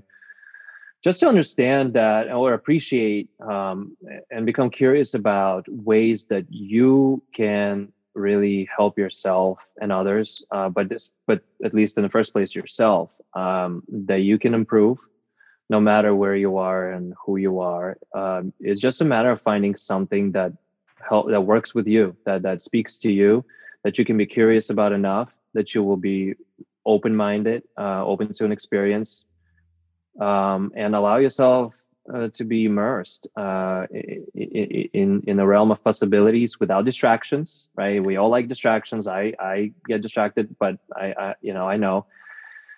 But just uh, whatever wh- whatever it is that that helps you um, believe it, stick with it, try new things, uh, and uh, we all have to work towards better health and um, just living more consciously, where we are deliberately making decisions as to how we are responding to one another, how we're treating one another. It's all the same thing, right? Um, if I'm not aware that I'm treating someone poorly, how am I going to improve? So um, you know, we are in this um, day and age where we're just constantly bombarded with new information, with you know distractions and uh, thoughts, and naturally our brains want to think and keep spinning, and just um, take the step back and realize that there's so much more to our existence than the noise that is constantly around us. We're always going to be in that noise we're never going to get out of it but we have to take ourselves out deliberately into a space where we can be mindful of ourselves and our own existence in that moment and how we're feeling and the experiences we're having so that we can direct ourselves into a better you know better life. Um you know it starts with us like we we improving on your overall health improving on your functional ability along with that um, working on reducing stress that's a big thing for many people because a lot of people don't even realize they're stressed because they're so used to it right? They may be even talking about it but not realizing it right? Uh, and how do you realize it? Take the time to do something different other than what you're already doing. Whether it's a breathing lesson whether it's somatic practice lesson where you're doing slow movements and paying attention to that at the end of the day anything can become mindfulness practice more or less. It's of course it's on a continuum and it's always going to be different. But even if you're just running outside if you're just focusing if you just take the time maybe five whatever minutes out of your run to focus on how you're placing your feet how are you leveraging your your your running how the pushing behind each step how you're swinging your arms how are you taking those breaths in rhythm or not with the movement that becomes a mindfulness practice in a way right? Like you're already not distracted by other things that maybe your thoughts of work coming back from the run. That's just an example. And i mean i do this myself all the time. Like i go for a longer run thoughts start creeping in my chest starts tightening up and i'm like oh god will i last? I'm like okay back to the breath back to the movement. Is just kind of getting lost in the mechanics and the physiology of it all for me. But of course, it's easier for someone who is done a lot of this and and you but so but that's something that can improve too right? Your ability to put yourself in those places and that state of mind comes with practice. Like nothing will come just in a snap of a finger. You have to take the time to improve at being focused right? And that's kind of part of what we're talking about is that if you're putting yourself in a place of being mindful mind being mindful and being attentive to the moment. It's actually a focus right? Uh, doing a breathing um, uh, practice it's a it's, it's a also a place of focus. And we are having a hard time focusing on one task at a time. We think that we're multitasking this and that but really you know it's hard to be great at 10 different things at the same moment. Your brain just doesn't work like that efficiently. You can only be one, good at one thing at one time when you really kind of immerse yourself in that experience. And the more we take time to really do that to to immerse ourselves in experiences that mean something to us deeply and really stick with that allow the noise to come in but then let it go out because it's going to happen. Just accepting for what it is but also being structured enough that you don't get lost in the noise when you're doing something for yourself. So if anything eh, that that's you know the takeaway is that we can all improve and uh, let's take the time to become more mindful more conscious of our actions and decisions that we make and the things that we say to each other. And um, i think collectively we can all make a world a better place if we just take the time for ourselves to feel better whatever that means. If we feel better then other people might feel better too. So we can we can emit some of that good energy onto other people and the world at large when we're collectively in the same place. so there's that. Perfect. And that is exactly why I keep asking these questions about what's ubiquitous, what's integrative, what's true for the the whole species basically. So we think both simultaneously of our own individual growth and improvement as you say, but also that of the whole. So that's right. Good job. You know, you I didn't know you had the capacity for these beautiful monologues. That's great. Good job. we bookend. It's a good bookend. We opened and closed with that. So, you good? You want to? You okay with that? I was gonna say you're you're very kind. Yeah, I appreciate you saying that. Um, maybe it's been bottled up in me. I I, I think you've got to get more of this. I know this was a this first experience for you. I think is really shown that you need more of this. Maybe there's something to that. Open yeah. up. Open up well, you did, right in here. right. I am thankful to you for having me on. Um, I really, really appreciate it. It's such a pleasure to see you, obviously, always. So You too, man. um, I'm gonna think about this a lot and just how that actually changed changed me from today on because it definitely is something new for me. So, yeah, Good. hopefully there will be more. All right. Leave it at that for now. Well, that was wonderful. Again, Valentine, thank you. I yeah, I don't mind saying this about there's a lot of men in my life if you're still listening at this point if you listen all the way through. I hope you find it refreshing for one man to say about another man that he is he's a beautiful man. Uh, there's a Mason Jennings song I remember hearing in 2008 when I was in the Peace Corps, actually, funny enough. And it, I think it goes something like, Damn, what a beautiful man.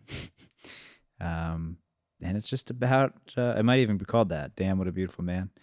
And it's, uh, it's a sweet one. It's basically just an acknowledgement that, yeah, there's a, there's no harm. There's obviously there's no harm.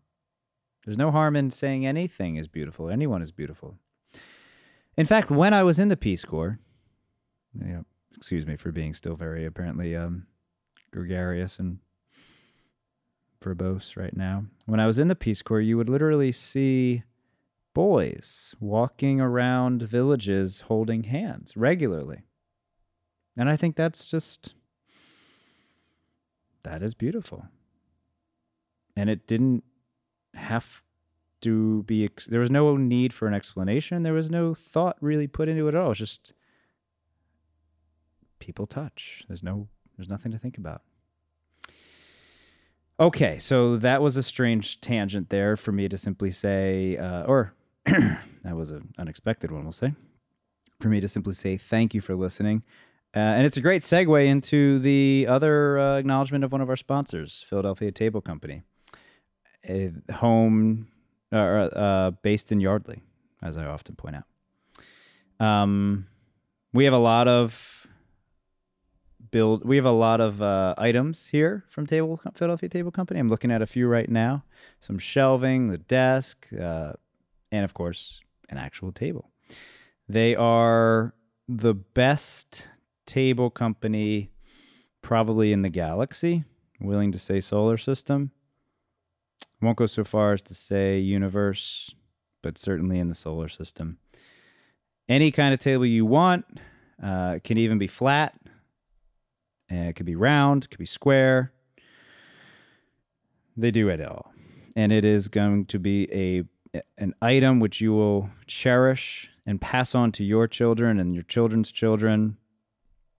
It's always going to be in your family, always going to be in your life. It's that kind of quality. We're talking like the kind of thing that you see in somebody's attic that's like, wow, that's really old. Where's that from? It's like hundreds of years ago just jump ahead in the future. That's what they're going to be saying about Philadelphia Table Company items.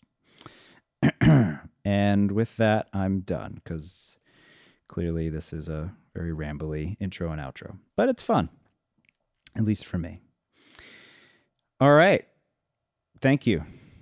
Quite a few more episodes coming in this season, and we're going to just keep tactfully pointing out the things we're pointing out, questioning what we're questioning, getting on our own soapboxes as often as is relevant, um, beating the drums that we're beating. And as always, most importantly, thank you for listening. It is why I do this, in addition to occasionally liking to hear myself talk. It's actually pretty uncomfortable to hear yourself talk, but it is nice to do it. It's good to do it. you should try it. Bye bye. Thank you. Be well.